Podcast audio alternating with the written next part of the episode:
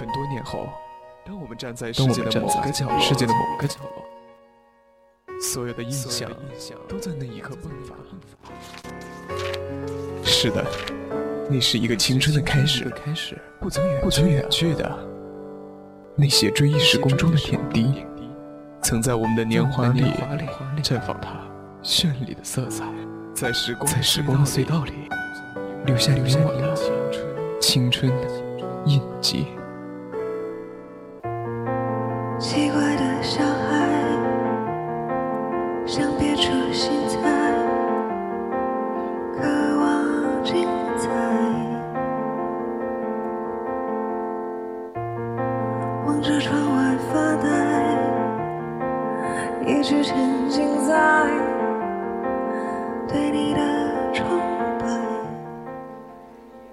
调频与您共享，亲爱的听众朋友们，大家晚上好。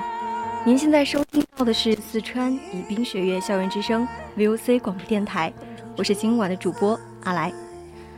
今天的青春印记呢，会跟以往可能会有一点不同，因为我们请到了一位特殊的朋友，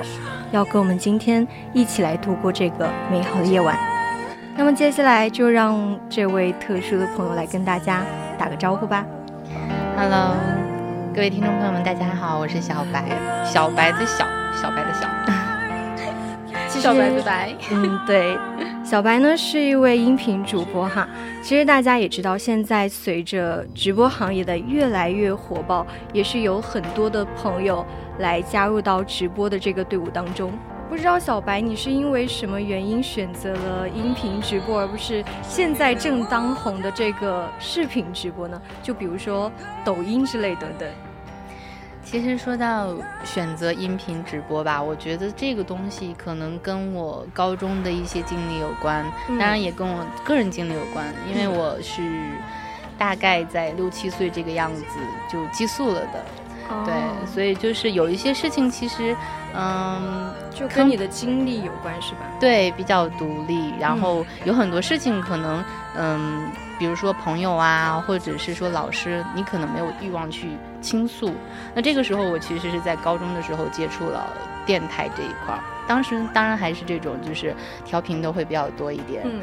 嗯，然后当时就会有一些声音也会比较打动我，然后我就会想说，哦，如果有一天我也可以成为那样一个人，然后可以通过这样一个平台去把自己想分享的东西分享出去，我觉得是一件很棒的事情。对，像感觉像在电台这一块，尤其是那些传统的调频电台，对于学生而言的话，可能对于他们的一些生活来说会比较多的影响。像我那边，我之前在高中时候也是在这个电台，高中时候我们的同学会在晚上的时候去给我们周边的一个电台打电话，虽然说最后都成为被挂断的那一种，但是也会给我们的高中生活带来很多精彩的一些经历。你说到这个，我就想到自己的一个经历，就很好玩儿。在高中的时嗯候，就是、我当时是呃，就是有一有一有一天的下午是没有课的，然后我就在宿舍。然后呢，我就听，就按照我平时的习惯哈，可能会听一些。当时那个时候肯定很多人会打电话进去，然后还有一些，我当时从那时候开始，就有一些人是会留一些电话号码啊什么，就说自己一些情绪，然后也会有一些说，如果心情不好的话，主持人也会说他的电话号码啊是什么什么什么。我当时就有一个冲动吧，就打了其中一个电话你过打通了去，吗？没有，对，是这种这种号码，我觉得经常都是被占线的。然后，然后后来的时候我就发短信，你知道吗？因为他也会念一些号码出来，然后我我就随便找了其中一个，然后我就发短信。发完短信之后，他也回我们。当时我记得短信来往了有一段时间，那可能是最早的网，就是网友的那种沟通吧。真的是实践出真理啊！你看到号码，你不能说光听，你一定要记下号码去给他，打不通就发短信呗。对对，关键最后你知道搞笑的是，呃，过了一段时间，我接到了一个电话，然后就是可能是对方妻子打过来的，那中间这个误会很大呀。对，然后我后来才知道，他原来是一个四十岁的男人。你让我在 Oh 我高中的时候四十岁的，嗯还蛮好玩的。也了解到小白，你好像是从高中就对电台产生了很大的兴趣。对，嗯，是什么原因让你一直坚持到现在呢？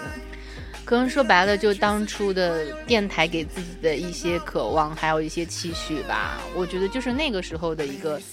一个一个期待留给我。然后当然也在这个过程中，很多人也会说，哎哎，小白你的声音还蛮温暖的。其实说到声音的话。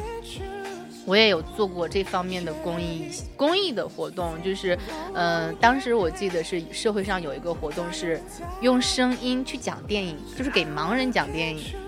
对，我是觉得有价值。对，其实与其说我喜欢电台，不如说我是想要用声音去表达或者传达一些温暖给大家。所以我觉得是，就当时就是你去描述那些盲人看不到的画面，然后等到呃。那个画面里，主人公开始说话的时候，你就不说话，你只是像一个旁白一样去描述那个画面，我会觉得特别有意义。我当时还自己写稿子，当时是写了好多，就写一部电影的稿子，然后现场给他们讲，那些盲人听的就是他们幸福，他们脸上的那种表情，是我至今都。一直记忆犹新的，就会觉得原来自己也可以做到，就是去用声音这个东西去感染、去传递，也去传染别人，会觉得是一件特别有成就感的事情。好像影响别人事情，得要那些身份多么大的人才能去做到。对，但听了你的故事，我突然觉得，哦，好像其实我也可以做到。其实我们真的每个人都做得到的，只是说，嗯，渠道。或者是说一个就是坚持，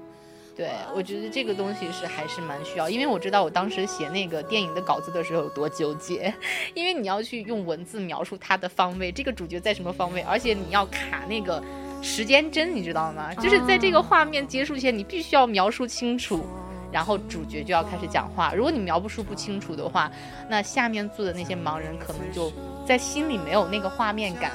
所以就很重要，而且你的文字要有画面感和方位感，对，所以其实都是一个学习的过程，然后也是一个坚持的过程。那在这个过程当中，就小白，你有没有一些，比如说可能会让你觉得心酸的一些故事，或者是让你想过要放弃啊？有啊，但是其实就是我之前也遇到过一段瓶颈期，大概就是在我大二。可能 这会儿就暴露年龄了，因为我大二的时候，当时也有接触过嗯电台，但是是网络的那种，就是。语音现场的那种还不太像现在一样，大家可能了解到的那种各种平台的呃直播或者音频直播那种。语音现场不就也是跟我们现在音频直播差不多吗？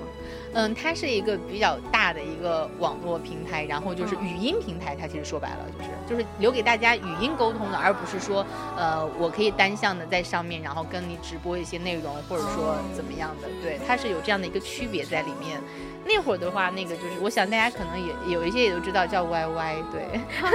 我感觉听到名字我就联想到以前我不是很熟悉的陌陌，不知道为什么，他感觉都是线上的那种一个呃频道吧。哎，对对，但是陌陌的话可能是交友的，YY 的话更多是注重了音频。然后那个时候就是我是在大二的时候，大概做了两年，大二呃大一大二的时候。我有从开始接触到 YY，我就觉得就是我要我要做，我要在这个平台，其实有主持，然后也有这个语音直播的环节。我做了两年之后，我发现我没有能力了，就是我觉得我好像给不了别人东西了，就有这种感觉。那个时期，对，就是那个瓶颈期，可能也是因为年龄的原因吧，经历可能你的经历就那么多。然后你可讲述的东西可能也就是这样子，所以你刚好又碰到了那个时间段，对，就觉得自己好难啊。然后 我就会觉得我好像，就是就是，我不是一个多元化的人，我是一个单一的，然后我的形式也是固定的，然后我讲的东西好像也就这些，我就不知道怎么去突破自己，然后不知道这么做是对的还是不对的。对，就是有一个自我怀疑的阶段，然后后来我大概一直到毕业就没有做过。但是当时因为专业不是这个专业，我有专门去旁听一些，嗯，就是播音主持的老师的课程，我有去找的那个突破口。所以对我来说，可能这个东西是我当时的一个瓶颈。然后我有停下来，然后去做了很多各个方面的一个补充。但是你也没有想过说要放弃这条路？没有，因为我真的觉得。能够让更多的人听到我的声音，我会觉得很幸福。对，然后后来是遇到了一个，就是听到一个音频，最早最早的时候，我不知道你们知道，就是蕊希啊，对，就是他。然后我觉这也是音频界的大佬啊。对，然后我是听到他的音频之后，我发现就很温暖，就会让我觉得哦，那是我想要的一个方向和一个东西。但是同样的，他肯定要有很多内容去去给予到大家，对。所以当时遇到他之后，我就往这方面去努力。我大概有两年的时间，我是每一天把他每一篇文章打印出来，然后我在有空的时候，比如说我上下课啊，或者说就是我当时上后来一直到上班，我在公交车上，我会拿他那个稿子折成很小的块儿，然后。耳朵里去听他的音频，我去找他的断词断句，去模仿他每一句的感觉，就是我会去找怎么样能够让别人听起来很舒服、很温暖的那个点。对，就这样子，我大概是从他最早期的节目一直听到后来三百多期，我有很多稿子是可以就是背的。哦，对，所以就是慢慢慢慢是一个很漫长的一个学习对，其实我觉得大家好像都是要。为了自己想要的东西去努力和去去模仿的，因为我觉得这个东西就是爱好是你的一个开始吧。但是我觉得模仿是一个很重要的环节。但是我觉得也没有很多人能像做到像小白这样坚持，能做到在一张稿子上能句句段段能画那么清，还有画的那么密密麻麻，的吧？对，因为我发现就是我之前没有觉得哈，我是之前后来发现你通过断句。呃，就是断词断句，还有语调的不同，能够给予人不同的感觉，能够让人觉得温暖与否，或者是说更贴切一点。然后我会发现，你加一些些拟声词或者口语口语化的词语，你会发现，哦，原来这样子说，我可能会觉得像我在跟朋友聊天一样，就很舒服，像聊天，而不单单是我念一篇文章给你听。嗯，对，那我觉得你是在蕊希的那个学习过程当中，你又逐渐发现了自己的门道。对，就是在模仿的过程中找到了自己的适合的感受点，然后然后去表标准的表达出来你想要传达出去的情感，是这样。那我也看得出来，小白，你对电台直播这一块是真的很热爱啊。其实很多主播同样也是有这样的想法，嗯，他们因为热爱，因为感动。所以累并快乐着，当然我们也是，我们都希望能通过自己的声音去传递自己的一些正能量，为他人也为这个世界能够献上自己微薄的一份温暖。嗯，然后其实呃，为什么是这样子呢？我觉得就是其实你奉献温暖的方式有很多，对吧？那为什么会选择声音呢？其实我是也有自己的一些看法的，嗯，因为我觉得，嗯。就是这个事情，其实又涉及到了另外一个呃小小的领域哈，就是呃我之前也看到过一个调查研究，其实人很有意思啊。如果从时间上来说，那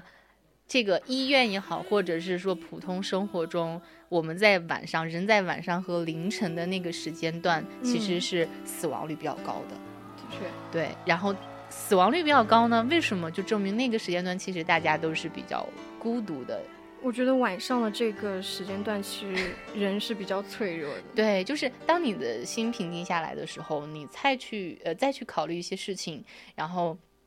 那个环境，再加上可能你个人的一些经历的时候，你会觉得晚上你会容易想很多。对，你会觉得很孤独，人会变得很脆弱 啊，就胡思乱想一些有的没的。对，而且会把你一些情绪可能会放大。对对对，所以就是呃，就在那个时间段里，我是觉得声音。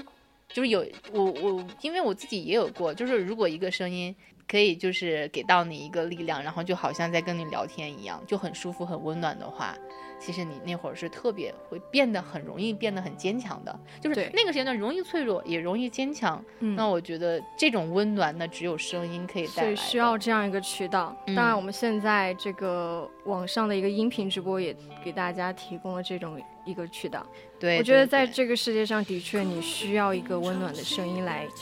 互相温暖，而且在这个城市当中你也需要一个自由的呼吸，不像说现在可能大家的节奏都太快了，对对，像身边的建筑可能都会觉得让你觉得压抑，不管是对，像我我都深有感触，像我平时可能会出去旅游，嗯，我去到重庆或者什么一些地方。我就觉得啊，这边的楼怎么，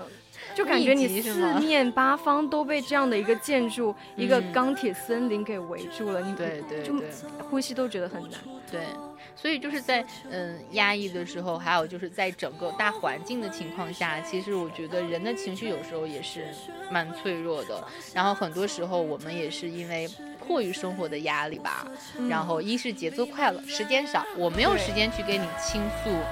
我没有时间倾诉的话，那还有周边的一个朋友什么的。我想你也知道，如果说一个人，嗯，满满的负能量的话，其实相处起来会很累。对，所以大家其实都喜欢围绕一些快乐的人，就好像喜欢围绕太阳一样，对吧？但是我觉得，身为一个人，他不可能全部都是快乐的一些能量。对，所以在这个时候，其实我觉得就是网络也是一个很好的平台。就是我很我很开心的是现在。一个发展的这种快速的情况下，就是网络发展的很好嘛，然后就会带来这些平台，我可以去分享，然后也可以遇到更多的陌生人，因为你在遇到陌生人的时候，你会变得很容易倾诉，嗯，你也会没有那么多的顾虑，像现实生活中的朋友一样那么顾虑，去想说，哎，我要怎么跟他讲，我要不要跟他讲的很清晰。反而对陌生人的时候，我会愿意去跟他倾诉，讲得很清楚。然后，有时候一些陌生人的做法会会让我的更容易受到感动一些，因为我知道他跟我没有关系，他关心我，反而会让我变得异常的强大。就好像我们生活中，妈妈给你做饭，你不觉得有什么，对不对？但是你在特别失落的时候，陌生人的一碗面，然后再来颗蛋，你就会觉得。哇，好感动啊！所以假如说在冬天你刚好碰到一件事情，你想象一下，就很温暖。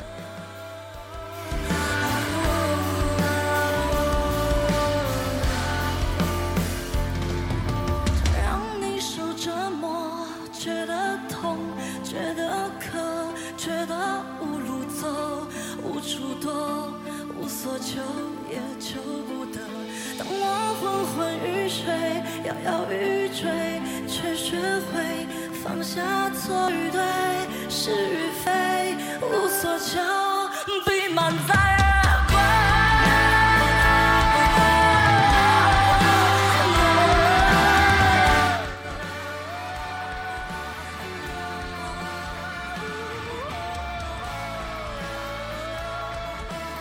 其实我们前面说到了有关于陌生人的这个观点，其实我也想说，的确，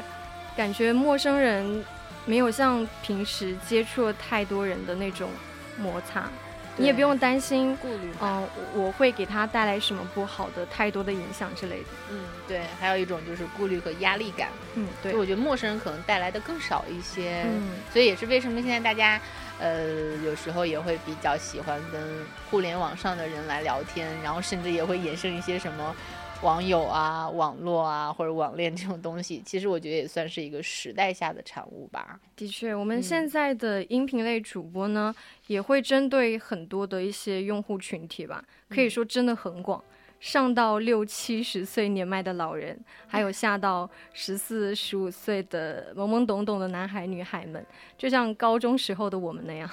我觉得都有可能成为这种，就是呃，因为想要听一个温暖的声音来听的一个忠实听众。对，其实真的是这样的。我觉得，嗯。你如果说大家迷恋的是网络，或者是说电台，与其说是电台的这种嗯声音或者什么的，我不如直接说他们迷恋的是那种安静温暖的力量，就是声音带来的这种东西。因为我觉得，嗯，这个东西其实就好像，就在我看来，就好像呃情感一样，因为情感是我们就是老生常谈的很多的话题嘛，对不对？延伸来的，什么时候谈起来聊起来都会觉得。哇，我很想听八卦 但是呢，尤其女生哎，凑到一块就喜欢聊八卦。对，然后，然后我觉得这种温暖的力量、安静的力量，一直也是大家所需要的，因为，嗯，社会越往后发展，嗯，那。相对应的多元多元的文化也会越来越多，对，然后很多的品牌呀也会有很多，在这个时候有很多的选择，然后人们就开始变得，我觉得会比较浮躁一些，比较快餐式，就很多东西都开始有一点像快餐式的文化去发展了，什么节奏都很快。对，然后像现在的抖音，感觉就 是，对呀，对呀，因为我觉得就是它。标榜的说是，当然我们不能好像 我只是说，我悄悄的说，我个人的观点，我个人的观点，就是因为它主打的是这种碎片化的文化，嗯，碎片化的时间，然后去让你吸取一些快乐。可是我觉得，你在这个短暂的时间里，情绪上从高到低，然后不断的起伏，我觉得时间久了，它消耗的是你的情绪。的确，对我觉得情绪消耗久了，整个人会有一种被掏空的感觉。所以我觉得，虽然说是你节省了时间，但是你的情绪是在不断的被掏空的，整个人会变得比较燥一些。嗯，其实关于节省时间这个观点，其实我想说是，嗯，我身边人，包括我自己，我可能也会偶尔去刷抖音。嗯，就是刷抖音这个事情，真的能让你上瘾。因为你可能是在这个琐碎时间，我说，哦，我想是，嗯，这个琐碎的时间我好像做不了什么，那就看一会儿抖音吧，就看一会儿我就关掉，我去干别的事情。结果就看了这个之后，我发现哦，这个好好笑，我笑了。但是后面笑完之后给我带来什么呢？好像也没有实质实实质性的东西。对，它只是把你的情绪消耗走了，让你在享受短暂的这一刻，你好像是假象的一种很开心的东西，笑一笑。但是我觉得，就是很虚，就是它是一个虚幻的东西，其实虚渺的一种欢乐。对对对，我觉得还不如就你可能，哪怕你。碎片的时间，你看了一个字，我觉得其实它也是一个开始，是一个进步啊，总比你去消磨了这个这个这个情绪，我觉得会来得更好一点。嗯嗯，所以呃，相对比下来说，我觉得，所以就是很多现当下这个社会的这个环境的时候，很多人其实更需要安静的力量。所以我觉得这个东西是永远都不可能被替代的，就是在任何的电台也好，或者说这种嗯。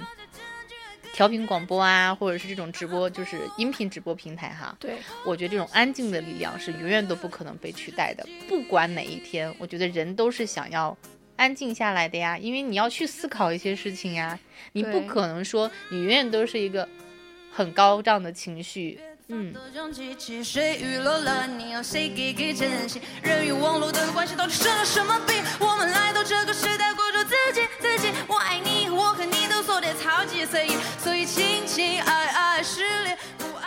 那我们据我们了解，现在哈，就是这个网络电台背后呢，都是有一些或大或小的工会在运营。那么小白，像你声音这么好听。平常应该也会受到不少工会的邀请吧，没有了，声音也没有很好听了。那嗯，那小白，你知道就是这些工会的话，一般会怎样去选择主播吗？其实我觉得，就是当然，他们选择的话，会第一时间听你的声音，声音条件，这是一个主观，就好像你认识一个人，你看他的长相是一样的，是。对，所以就是在这样一个看不到长相的平台里。肯定就是先听声音为主，啊，但是我觉得就现在的发展上来说，声音它可能只是一个入门的条件，因为毕竟现在声音的可塑性很强，的确，对吧？然后后天也可以练，哎，对。其次的话就是这个人讲话，他带给我的一种感染力，他有没有感染力，有没有画面感，这也是一个选择主播的一个主要原因，因为。你只有有有感染力了，听众在听的时候才会觉得哦，感同身受。我我好像哎，就这好像说的是我哎，就这种感觉。然后，其次的话，我觉得就是个性。你就很有个性，谢谢。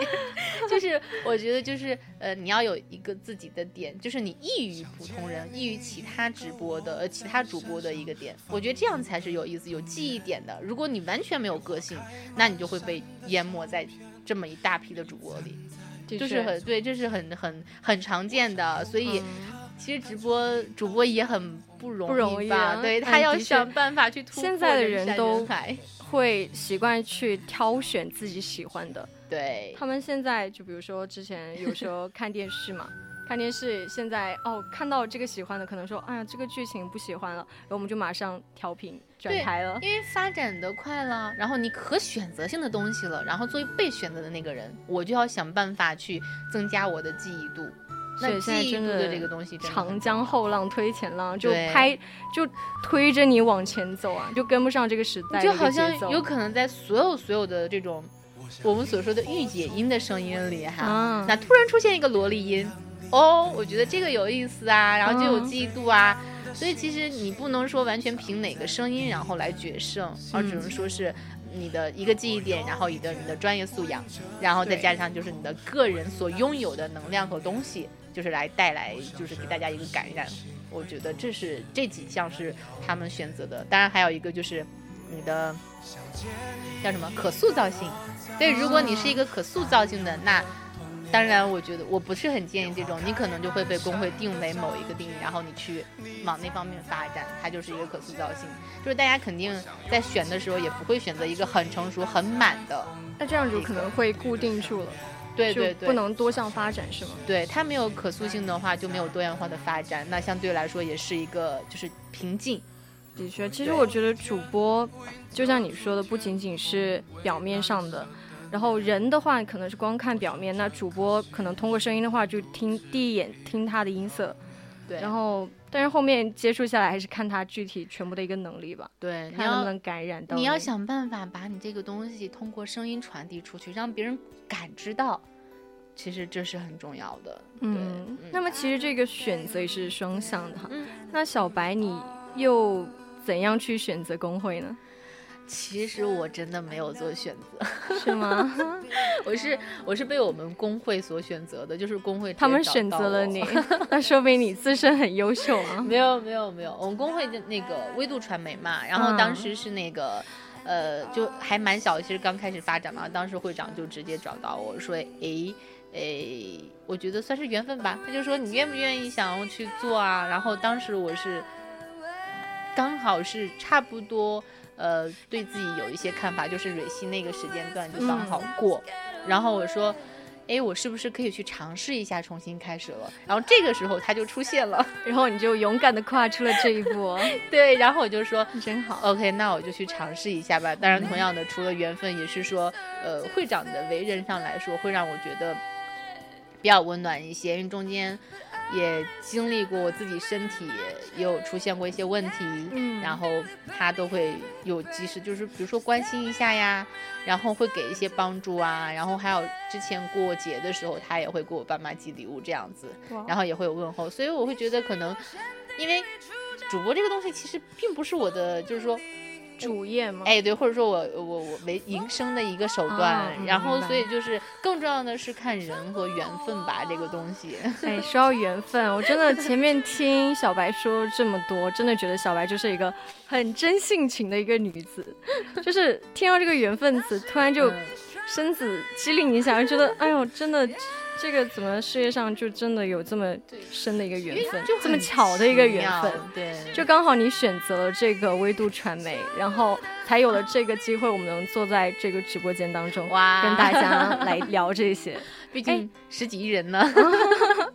那小白，我想问一下，你的家人知道你在做这个网络电台这方面的工作吗？嗯，这一次的话，其实这次来直播，我爸妈是知道的。但是放在之前的话，因为我在高中的时候跟我爸妈提到过，我就想说，嗯，我想做，就是想当时考大学就想做播音主持。那他们什么态度？家长你肯定知道的，他们就觉得是啊深有体会对，在同样的，他们的那种观念里就是播音主持这个专业，你将来只能去做主持人。他们就觉得你不务正业啊、哎，对，然后就会觉得说，首先你怎么去做到一个很优秀的主持人，然嗯后你怎么能做得很成功？他就觉得不太可能，不太现实啊！就是放在你这个孩子各个条件都不行啊，你还坚持去做他，对这个样子。然后，哎，然后我我当然也也想到过，然后我曾经就有有个问题嘛，也会问自己，就想说，因为这是我一个愿景，是我觉得嗯，传递自己想要传递的东西，通过声音去感染。我有问自己，我想不想把它当成一种工作？对我很怕的是，我在把它当做工作的时候，嗯，好像就失了那份初衷，或者是丢失了一些东西。对，我觉得但凡是一一个兴趣，你给它加上了一些，比如说利益方面的一些加成，或者是把它变成一个职业，你可能就对它变成一种习惯，到最后就变成了一种让你觉得会不像以前那么舒服了。对，就是你会变得好像连这个东西也丢失了，所以后来我就选了一个相关的专业，就是可能相涉呃有有涉猎有涉及到，但是也没有完全只是这个东西，所以呃我也算是舍取了一下，也听了一下爸妈的意见吧。那也算 兼得了吗？哎，对对呀，啊我觉得也还蛮不错的，也是赶上了这个好时机。然后，嗯，后来我今年才跟他们讲，我说爸妈，我有试图通过直播这个平台去做自己想做的事情。嗯，他们说他们倒也没有反对，因为现在就是相对来说工作也比较满意，就他们对我比较满意，然后我不耽误自己工作、自己生活的状态下，我去做这个，我觉得他们也是没有反对的。哇，那你父母应该蛮还算蛮开明的，父母还蛮支持你的。其实我的父母哈，他们就对我说，嗯，的确这方面只能作为我的个兴趣，他们不阻止我。但是他们还强调说，我的重心必须放在专业上，嗯毕竟播音不能当饭吃，我也不是专业出身。哎呀，这这个现在到哪儿都要强调这个专业。其实我也很想反驳他们，嗯。我觉得现在这个互联网发展的确成为一种趋势，不仅是它的一个发展性，还是它的一个包容性啊，都是超出我们大家想象的。嗯。但是想想，感觉父母他们有他们的立场哈，嗯。就是他们也是想说为你好，为你考虑，那就想我现在就做好我现在能够做好的吧，然后嗯让他们不要太过多的操心好了。嗯，因为其实这一点上我也是有体会，因为身边也有一些例子，也经历过一些事情。我想说，其实父母他永远是爱你的，他即使说任何的事情，我只能说是站在他的立场和他的一个认知上，就是眼界上，嗯，他去会告诉你说他觉得不对，但是其实我觉得如果你有立场，你可以跟父母讲，他们是爱你的，这是第一，其次就是他肯定是那个希望你比任何人都要过得好的那个人，所以呢，嗯，我觉得这个的确得等我做到一定的成绩之后，有这个底气之后，对，再跟他们对去讲，他他们可能更容易接受。嗯，你生活已经很好了，你用这种东西生活到很好，他的目的不是为了，不是说你通过什么手段，他们是觉得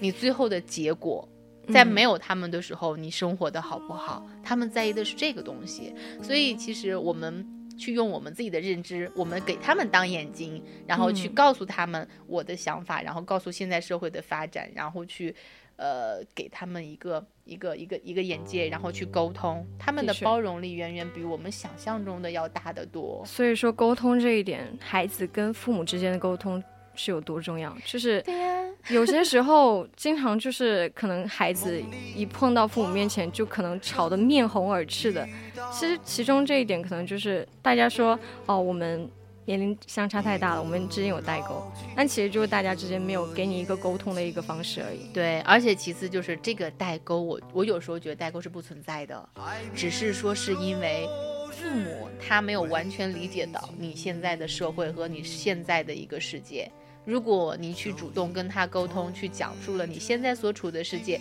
我觉得他们是接受得了的。他们只是没有一个手段和方式，但是不代表他们没有接受能力，也不代表他们不想。嗯，对。对，其实我觉得，嗯，每个人在各自的生活当中都会碰到很多不同的情况，对，当然也会有那些不如意的，比如说爱情、友情、工作 还是之类等等的一些事情。嗯，那像像小白这种可能声音就给人家温暖这样的一种主播呢，就偏向于去帮助听众啊、粉丝啊解决一些烦恼，就导入他们的一些正能量。嗯，我觉得，嗯，这样真的很暖心。谢谢你，看来我的初步目的已经达到了。啊，那亲爱的在荔枝的听众朋友们呢，现在的你，你也可以把你的困惑或者你的故事编辑发送到荔枝直播间或者我们的听友私群当中，阿来和小白在这里看到了都会为你解答。已老去，你还年轻。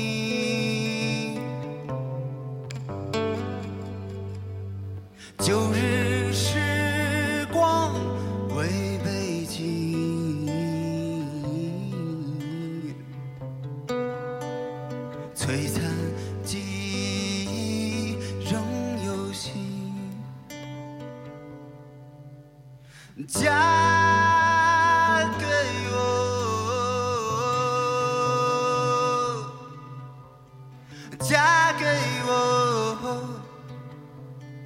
这样青春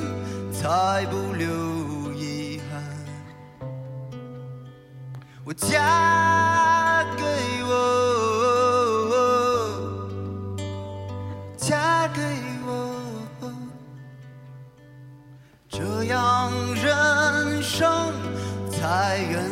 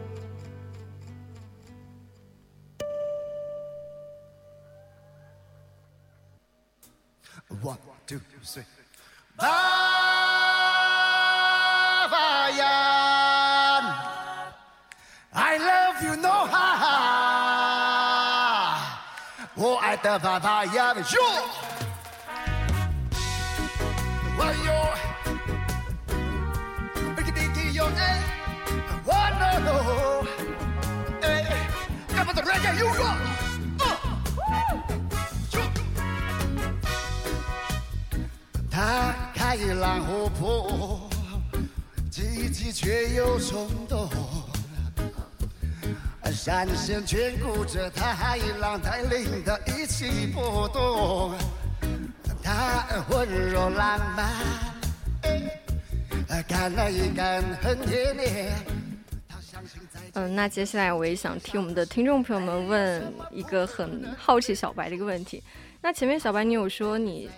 主业不是做音频主播的哈？对那你现实生活中是做什么职业呢？嗯，我现实生活中啊，我好想说你猜，不要我猜，我猜估计能猜一个晚上。呃，我我现实生活中是做电视节目的，对，就是做电视节目的。感觉听着好高大上。那你不是经常天天会跟那些像什么明星啊，然后大咖们打交道啊？对，会有一些我们其实我们自称的话都会说是电视民工。电视民工，哎，你这个说法其实就是明明就是你们一些很厉害的人，硬要给自己塞上一个好像不是很高大上的帽子，就像那些呃赚了很多钱的那些容易秃头的那个那个叫什么？他们自称为码农，对不对？哎，就跟你们一样啊，都是一个道理感觉。是吗？你说的。对，人家是精英，你也是精英，没有没有啦，其实呃，因为因为工作的话，我觉得就是大家可能看到的都是表面，然后呃，关于工作背后的一些东西，一些难，嗯就是一些不为文不为人知的事情哈，其实、嗯呃，只有你在做到的，只有你在去体验的时候，你才会知道。然后我们自己也会嘲笑，就自嘲嘛，嗯，我说我们还是那种社会大补丸，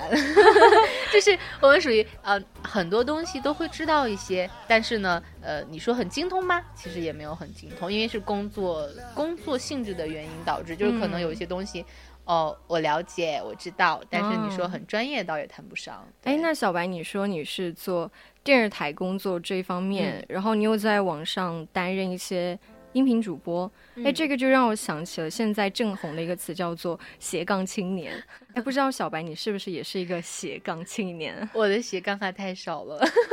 但是总是有的嘛，对，还算是有。那还挺棒，我觉得。对，其实我还蛮喜欢的，因为嗯，怎么讲呢？斜杠青年，很多人可能呃感觉第一次了解或者知道这个词语的意思的话，可能会觉得是一种自我标榜，对吧？就是我给我的名字后面加了很多。绰号或者是标签，会觉得很厉害，但是其实有时候看书或者是看一些什么文章，它后面就会标明记者嘛，然后后面就对 blah 对 blah blah 一大堆的那个 那个写明过去，觉得哦，人家经验好多，好厉害，是不是？啊 其实我觉得，在我看来，我的理解哈，我反而觉得是一嗯种，就是我觉得这这一类青年其实是一种多元化的代表，就是因为就是生命有限嘛。你肯定很多事情不是说这辈子我可能我的工作就这一种，我可能只从事这一份工作。那有了斜杠青年这个称谓，或者说这种生活方式之后，我们会变得很多元化呀。我可以去体验啊，我可以去做我自己想做的事情。我可能不会做的那么精致，但是我我很我很享受那个过程哇，因为有了这个过程，我才会觉得多元化起来，生活会更丰富一点。因为、因为就像。你现实生活，你要维持生活呀，维持生计，对不对？其实我觉得光是维持生计这一点就足够的压抑，对，所以你肯定要找一个自己相对来说擅长，或者说，那我就可以做一个斜杠青年呀，去做我自己想做的事情，让生活更多元化一点，更有趣一点。我感觉听小白这么说，阿来我也好想，在一两年之后，阿来是否也能成为一名 斜杠青年？我刚刚听小白讲的时候，其实脑海里面就在想象一个画面，可能是自我催眠的一个画面，就是想象多年后自己是否也能像像小白说的这种，能在做自己工作的同时，又在做着自己喜欢的一份兴趣的职业。对对，或者是去体验一下不同的，你可能不会成为那么精细或者说很精通的，但是我觉得哪怕你只是蜻蜓点水，或者说你是去感受一下，嗯我觉得是一件。人生回忆起来，你老了之后回忆起来是一件很酷的事情啊。嗯，那说到小白，你嗯在做电视台这一方面的工作嘛，其实我觉得好像挺多方面可以去聊的吧。就比如说，你可能会去到很多地方去拍摄啊，会嗯见到很多不同的人呐、然后想想都觉得啊，好向往哎，就很棒。是不是真的就是那种你们的生活是不是那种就是可能说哦，早上这个明星见完，中午见这个明星，晚上哇又来个大咖，我的天，我还要翻一下我的日程表，有没有时间？哦，哇哦没有时间。你这个 厉害了，这个反差有点大。你是刚刚进门的小白吗？你跟你的名字一点都不像，好不好？我我我是一个在人生面前，在生活面前是个小白的人，哇，始始终保持一颗初心，小白，做个小白。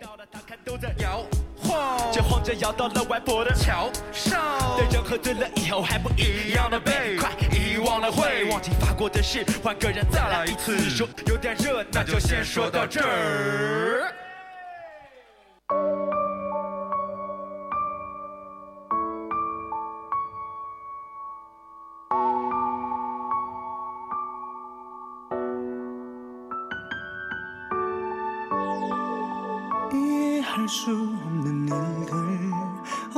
어떻게 말하기 힘든 순간들처럼 어떤 움직임도 없던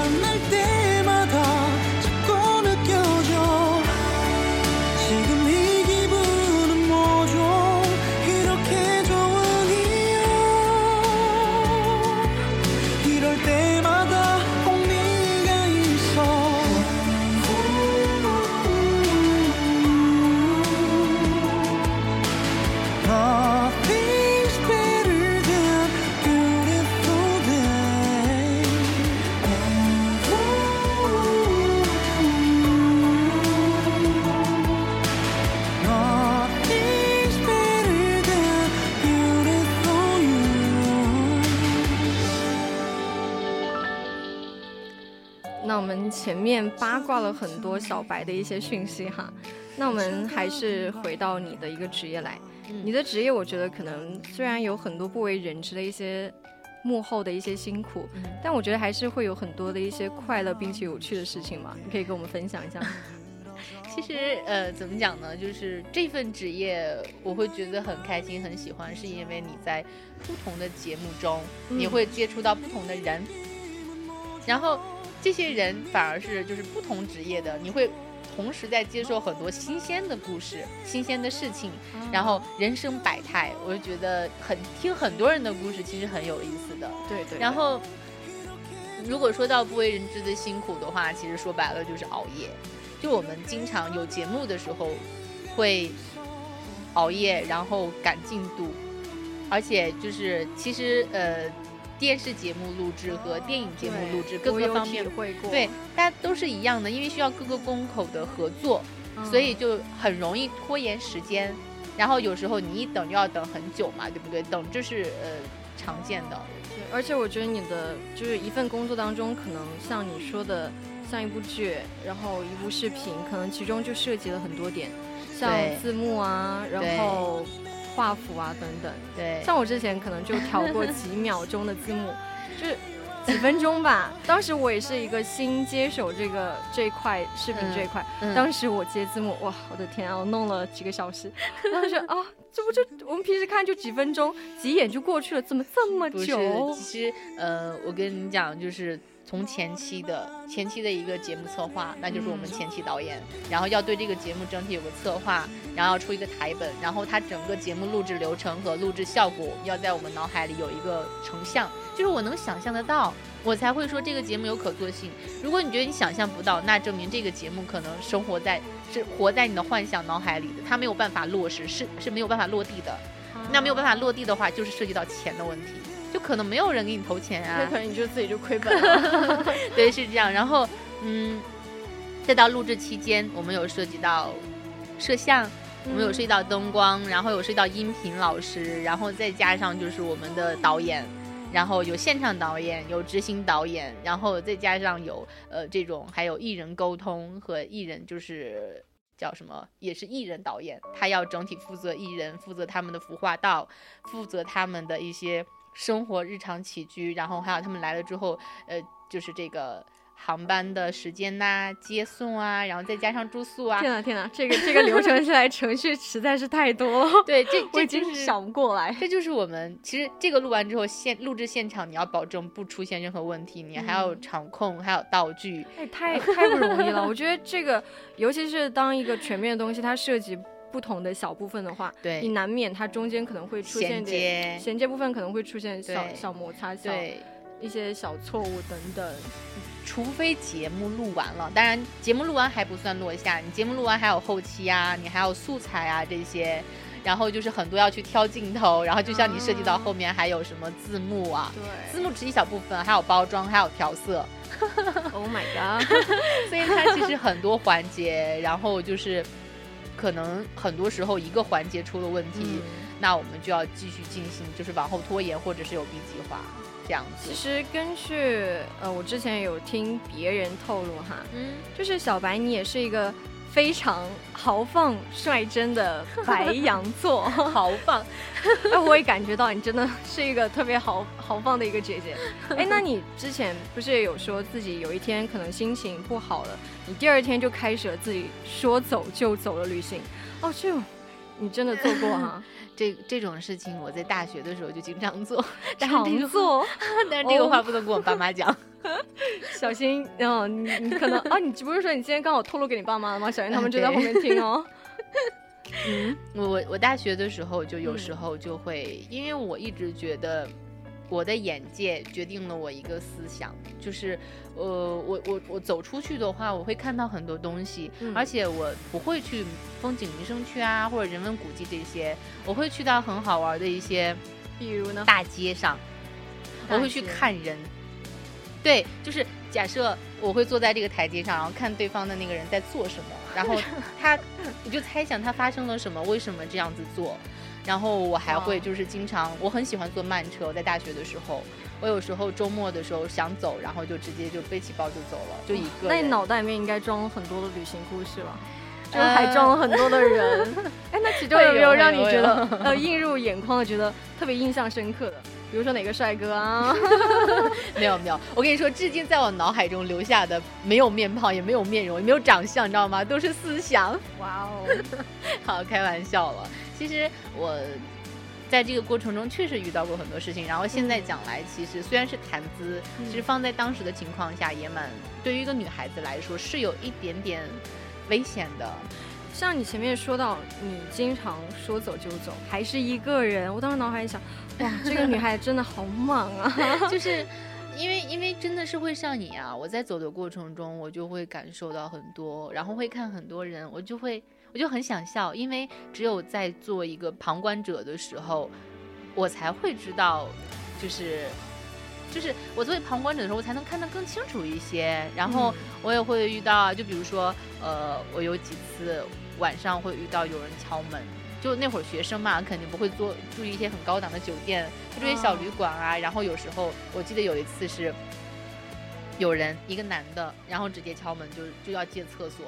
我当时整个人都吓坏了，你知道吗？然后就抵在门那儿，我就不敢动，直到那个脚步声走远了，然后我才回到床上。因为确实有时候会睡不好，然后因为会担惊受怕嘛，然后我也会遇到一车一车的那种小偷，然后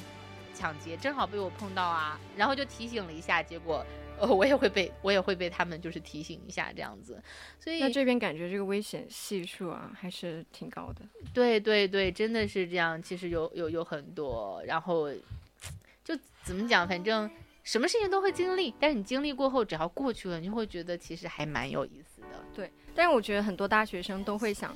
嗯，大学这段时间，你大学不出去多逛逛、多走走，你你以后工作了还哪有时间呢？对，确实，然后会去工作了之后，我现在也是，如果不是我现在这份工作，我自我的时间真的是会越来越少，因为现在的工作原因会让我去到更多的地方，然后嗯，也也也也有机会，因为工作性质嘛，可以去嗯感受人。但是如果要不是这这个工作性质的话，我可能真的不会有时间去去去到这么多地方，然后见到更多的人，有更多的经历。所以说，感觉大学这一份旅行哈，还是给你带来了很多的一些新体验。当然，我也想在我剩余的一些大学时光当中，我也会尝试去做一些这些单人可以的，可以的。我之前呃最近的一次是我自己去到了色达，哇就我觉得还蛮哎有感受真的，拉萨嗯那边哈，对对，然后哦，天哪，就是那种传说中的 红是少女心，真的想想那个场景就觉得很宏伟。你知你知道吗？我当时是就是跟着就是有一车跟着嘛，然后嗯我是从进色达开始，晚上晚上到的色达下雨。然后第二天早上起来，我看到了雪山，就是山顶上有雪，你是什么季节去的？就是七九月份九月底，九月底就能看到雪山啊。然后就是它它我只看到山顶是雪，然后山、哦呃就山底下还是太阳，就大太阳的那种。哦然后我在慢慢爬山的过程中越来越冷，然后就开始下雨。然后在山顶又看到了，都是又开始下雪，就是下完雨之后它会下雪，你知道吗？所以我相当于我到了色达之后，感受了色达的一年四季。真的是走过了春夏秋冬。对，然后那你当时的这个衣服 hold 得住你当时的气温我当时带了羽绒服的。哦，那你还算有先见之明。对对，对，然后我就说好感谢有羽绒服在啊。真的人冷到一定地步，你真没有羽绒服，你让他怎么活？对，当时我跟你说不下来呃，很多人就有有去租那种军大衣什么的，嗯就真的因为山顶太冷了，而且还容易缺氧。。嗯，就，但是还好我没有高反，我当时没有那那说明你身体素质还蛮强的，走哪儿都行。哎，这个妹子果然就是走哪儿，哎，妈妈爸爸妈妈应该也放心我跟你说，身体不要惯着她，身体素质是走出来的。啊。这样，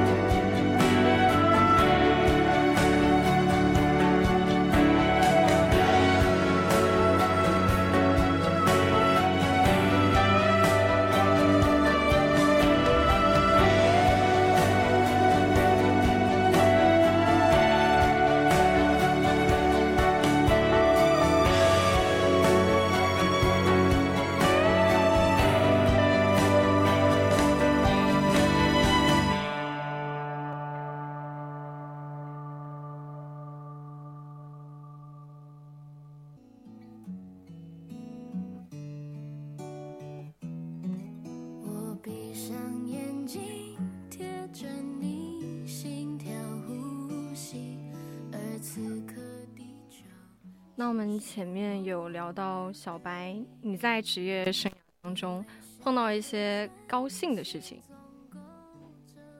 那我觉得不仅人不光光是有高兴的事情吧，那难免也会碰到一些让你会觉得让你难过的事情。很多。我当时怎么感觉气氛一下就压抑下来了？我当时可以说一下我。跟你说，我当时曾经在大街上痛哭的。痛哭过，对，为什么当时我刚入职，是负责有有有几次现场是负责观众。嗯我当时我会觉得，因为我是一个充满热情的人，我会觉得用我的热情去感染别人，他也同样会回报我热情和真诚。对我一直是这有这样认为想法。对，我觉得不管别人怎么对我，我都要这样子对得起我自己嘛。然后后来就是但是感觉难免会被泼冷水。对，就是那几次事件，然后泼冷水，就是当时负责观众，然后联系好了，因为观众嗯你不可能说你为了画面效果，然后为了各个方面，然后一些还有就是观众的配合度，你肯定会去找一部分观众，对不对？然后嗯，总不能说你到时候现场开始了，观众随便进，然后万一做万一人多啊，万一人少啊，就是不可控的，在我们工作中不可控的因素是不可以发生的。所以当时我就联系好了的，结果。因为当时是一个比赛，然后可以投票，然后嗯有人就是为了拉票，也是为了让他想支持的人票数更多，嗯就把票要走了，说来了二，假设他说来了二三十个人，但是他没有来，他只是一个人拿了二三十张票，从我这儿拿二三十张票走了，为了后续投票。我当时我就觉得他说，哦，我去发给那些，因为他有所谓的呃，朋友嘛？对我是亲友团。哎，对对对，然后嗯说我带着他们来的，然后这个样子，结果一直到所有人进场完了，上面对讲机，我们领导给我打给我给我发说，怎么回事呀？现场观众下面还有吗？怎么这么多人没有坐满啊？观众不是找好了吗？在哪儿？然后我当时我就就是我真的当时是连进去就是进去现场的勇气都没有，你知道吗？因为很难受。而且那时候你可能也还没有多少经历经验吧没有，我当时就觉得我整个人就是那时候就是被骗了，你知道吗？就是我自己去给到你，然后你现在这么回报我不说，然后领导也说，因为我们其实在录制的时候大家都比较急。嗯，然后领导这个时候他不会在乎你的情绪的，因为在工作中真的我就是跟你同事而已，我没有什么情绪牵扯在里面。他会直接说，因为为了节目效果，他也很生气嘛。我这边我负责的出了纰漏，他肯定直接把矛头指向我嘛。我当时就很难受，但是现场观众你没有坐满，你拍出来镜头就很丑，观众镜头就很丑，你不可能给到大景，然后这边是空的。我当时就在大街上拦，我拦人，我见到的人我就说里面有一个直播，你们去看吧。我就这样子，然后就在街上，就是很无助啊。对，真的很无助。然后正好我妈那会儿给我打电话，哎，哦，我当时我就只能强忍着声音跟我跟我妈说，我说没事儿，我说挺好的，现在节目录制现场，我说晚点再给你打，我就挂了，就什么也没有说。就是你当时你多说一句话，你就会觉得就是你的止不住，你知道那个眼。情绪就要爆棚了。对，哎真的，我当时真的就是在那个大街上，但还好都走过来了，那段最难的对对也走过来了。当时有一个很有一个观众，我到现在还记得，我有他微信，也有他 QQ 的，嗯然后我也经常看他动态，他就跟我说，他说。他说你是一个真诚的女孩，我相信你会越走越好的。我也然后感觉到，后续后来我也有做其他的节目嘛，然后也有接触到人，然后后来我也也帮助，也有很多人帮助我。我有一次生病发了朋友圈，然后有一嗯个、就是当时的一个联系，应该叫是联系的人吧，陌生人，然后只是因为加了微信，然后他就给我发微信，他说：“姑娘你怎么了？生病了吗？”然后哇，嗯，好好照顾自己，我相信你可以拥有更好的。然后就说了，就是我没想到他还会记得我，就是事情过去了很久，节目已经录完了，说白了，我你只是我朋友圈躺就是列表里躺尸的那一个，嗯然后你现在又来安慰我，然后来慰问我，我当时就觉得，天。我真的没有想到，我何德何能？我种下的什么善果，得了这种哎，这就是像你前面有谈到那个嗯来自陌生人的力量，对对对，可能你那个是来自陌生人文字的力量，而你 现在在做的是来自你声音的力量。对，所以就是也也是因为我接受了很多温暖，所以我也希嗯望我拥有到的温暖继续传递下去啊。哎，当然我们也知道，嗯就是嗯，其实世界上有挺多像小白你这样 就是温暖的人，但是难免也会有一些可能。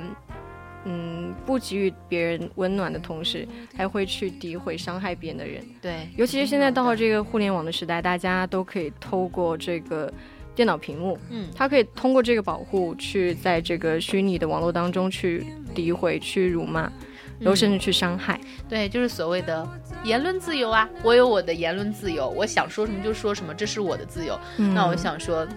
言论自由是给予一个有素质的人的，或者说给予一个温暖的人的，而不是说给予一个键盘侠或者是内心力量比较负能量的那种人。他不是发泄，我觉得其实放在一个公众平台上来说，呃，你去发表自己的言论，你是一个嗯成年人，你要有承担责任的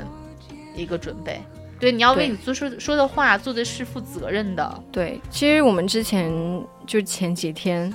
就嗯大家可能都知道的一个韩国水蜜桃雪梨的事件。对对对，就他退团之后，就可能会经常因为一些出格的行为频繁的上热搜，热搜然后就完全跟以前那种那种清纯可人的形象就完全相反。可能是觉得他穿着太大胆了，或者是涉及一些什么之类的一些呃影像啊，然后就被大家在网上被骂，然后嗯他就产生了抑郁，然后最后他选择了自杀，对然后才二十五岁，就其实那多么青春的年华。其实那天也是我朋友发给我的，我当时都惊讶了。我说啊，我说我之前还蛮就是，其实因为确实可能是因为他在韩国上了很多热搜，然后在国内我看到是他的照片，看到他的穿着，我会觉得是一个还就挺漂亮，也挺阳光、正值青春年少就少，看上去就觉得让自己觉得啊蛮阳光的一个对女孩子。很甜。啊，当然我不对她做评价吧，毕竟我之前也没有追过人家，或者是很关注对对对人家。嗯那之前因为这个事件爆发之后呢，也网上有很多的一些文章出现，当然我有关注到嗯其中的一些文章，有几句话想分享给听众们听。嗯，然后这边我们就先把订阅拉下来。好，第一个句子，他说的是：“我戴上面具，然后再也摘不下来了。”嗯这个就是我初中的初中时候的磕磕绊绊。第二个句子呢，爱上了一个少年一千五百七十四天，其中闹了二十七天，等了八百二十五天，现在连等待的希望都没有了。当你们看到这条微博，我已经走了。我熬过了一千五百八十四天，终于在今天凌晨结束了。谢谢各位，我熬不下去了。根本没有被这个世界需要，除了环保的消失，实在想不出还能怎样了。那其实就是听到上面的一些话，大家也可以听出上面是一些什么来自什么人群说出的话。其实当然也是我们前面挺关注的一类人群。对对对，因为因为其实当时我就是这有一些文字我也听到过，无非就是我感觉哈，就这些文字初次听下来，嗯，我觉得无非就是一些人很矫情啊，有点像我们初中时初中时候写的那些 可能稍微非主流一点的，或者是哎对对特别带有感情色彩的一些文字。对对，就是个人主观思想很重，然后有点嗯。小矫情，或者说小抑郁的这种小清新的文字，对，但是其实他每句话都是句句扎心。对，其实所以你是你现在再换位思考一下，他为什么会写出这些？就比如说自己不被这个世界需要了，嗯然后还有什么自己终于熬过了这一千八百五十四天。对对那可以想象他这一千五百一千八百五十四天究竟是怎么走过来的？对，其实我觉得就像你刚才分享的这些话一样，在初次听来的话，他的他是矫情，但是如果你再细细去了解的话，那真的就是抑郁症患者之前发出的一个信号。因为我觉得我一个求救的心。对，我觉得我们是因为有有人去世了，有人离开了这个世界，才让我们关注这个群体，嗯，然后才会看到这么多，原来他们有这么多求救信号，或者说我们呃整个世界上有这么多人这样子的人存在，我们才会去关注。我觉得那在他还在这个世界之前，我们去做了什么？如果要不是说是因为这些话，就是我完全没有办法知道，原来这个可以作为求救信号啊。对啊，对我我就觉得还蛮其实大家是通过这样的方式来向身边人求救，对，但是身边人却以一种你怎么这么矫情的方式来回复你。对，所以我就觉得真的这个时候就成成了你说的压死骆驼的最后一根稻草。的确，然后我这我这边也有一些数据啊，就是他说全球大概有三点五亿的抑郁症患者，而中国大概就有呃五千四百万人确诊抑郁症。然后占全球人口的百分之四点三，那也就相当于我们二十五个人当中就一个人是抑郁症。哇，这个然后这个是一个可靠大数据吗？对可靠大数据，但是很恐怖的是，就是就是想要去求助的人反而很少，就不到三分之一。其实现在，嗯，因为阿莱我本身是学心理学专业嘛，对对然后我们这边也有了解到情况说，其实现在的人他不愿意也不敢踏出这一步。去寻求嗯心理咨询师啊，或者是心理医生的一个帮助。因为嗯，其实应该是害怕的观念上来说，大家是害怕大家用有色眼镜看我。的确，他们就怕说哦，你踏出这一步，你到了那个门口，人家看到你就会觉得这个人是不是有精病？神病，他会不会就这样来看我？对对，所以就是其实这也是一个大家为什么就不太愿意去承认，或者说哪怕不是抑郁症，我现在只是去看心理医生，我都会可能会被戴有色眼镜，他会有这种顾虑来。然后关键是现在也是已经确已经确认了，抑郁症已经成为世界上第四大疾病。然后世界卫生组织也在就是大胆的一个检测，说预测人类第二大疾病。这个负担有可能在将来，除了就是那个心脏，就是癌症、心脏这些之嗯。外，那就是抑郁症了。的确，我就是前面有听你说到，嗯。嗯说到这个大环境，嗯现在这么的快，嗯，然后人们根本慢不下来，没有办法自己跟自己进行一个沟通交流，就导致他们可能就心智会出现紊乱一些情况。对，当然，我想说，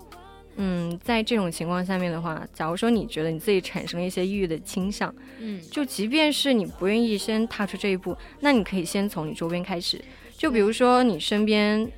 只要有一个肯听你讲话的人，嗯，我觉得他的一个情绪也是能够舒缓的。所以就说到了我们声音的力量啊。对啊，当然，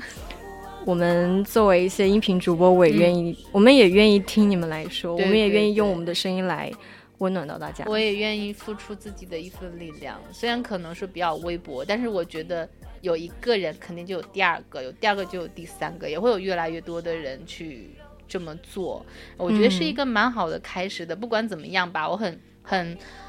嗯，虽然说有点悲伤，但是很庆幸的是，因为这个事情是有一个有感召力、有号召力的、会有影响力的人他做了出来，也逐渐有更多的人用自己的生命，然后去来让大家更多的了解到抑郁症。我觉得才能获得更多的关注。虽然说，呃，现实很残酷，但是有开始，就我觉得就是一件好事了，已经。因为大家有这个召唤的力量，对对对大家也开始关注到这个点。对，其实关注了之后，我觉得就会开始有变化，也会大家会越来越接受，会包容，然后他们可能会被治愈的，嗯，可能性就越大。对然后就像可能我们现在在述说的同时的另一边有一个这样的听众在听的话，我会觉得很很感动。对所以希望那边的你 也能好好的。对，就我也希望能跟我们的听众朋友们说，假如说你身边有这样的一个朋友存在，假如他们向你寻求帮助，请你耐心的倾听，温柔以待就好了。嗯，他们要的其实并不多，只是一个人间值得的理由，而且他们也不需要感同身受啊，你只要做到起码的尊重还有理解就够了。而且，或许你的陪伴跟倾听就能让他们知道，哦，还有你的痛我们也懂。对你，嗯，不是孤独的，即使世界这条路再难走，但是你放心，你不是一个人。对，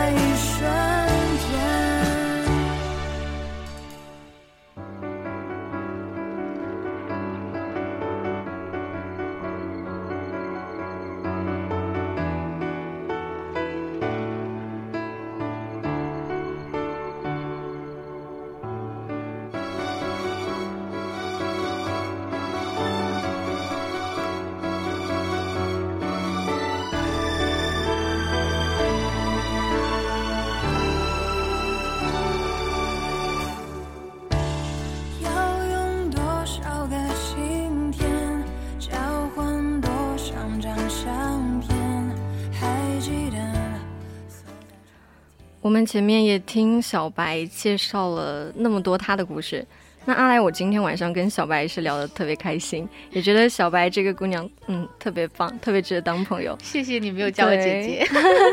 那快乐时光还是过得蛮快哈，现在已经到了我们北京时间的二十三点二十七分，我们的青春印记马上要结束了，想送给大家一段话：前路艰难，但谨记你并不孤单，因为有声音的陪伴。我是小白，我希望在未来的，呃。某一个角落里都会有我的声音陪着你们，说不定我们有缘再见。嗯，大家拜拜，拜拜。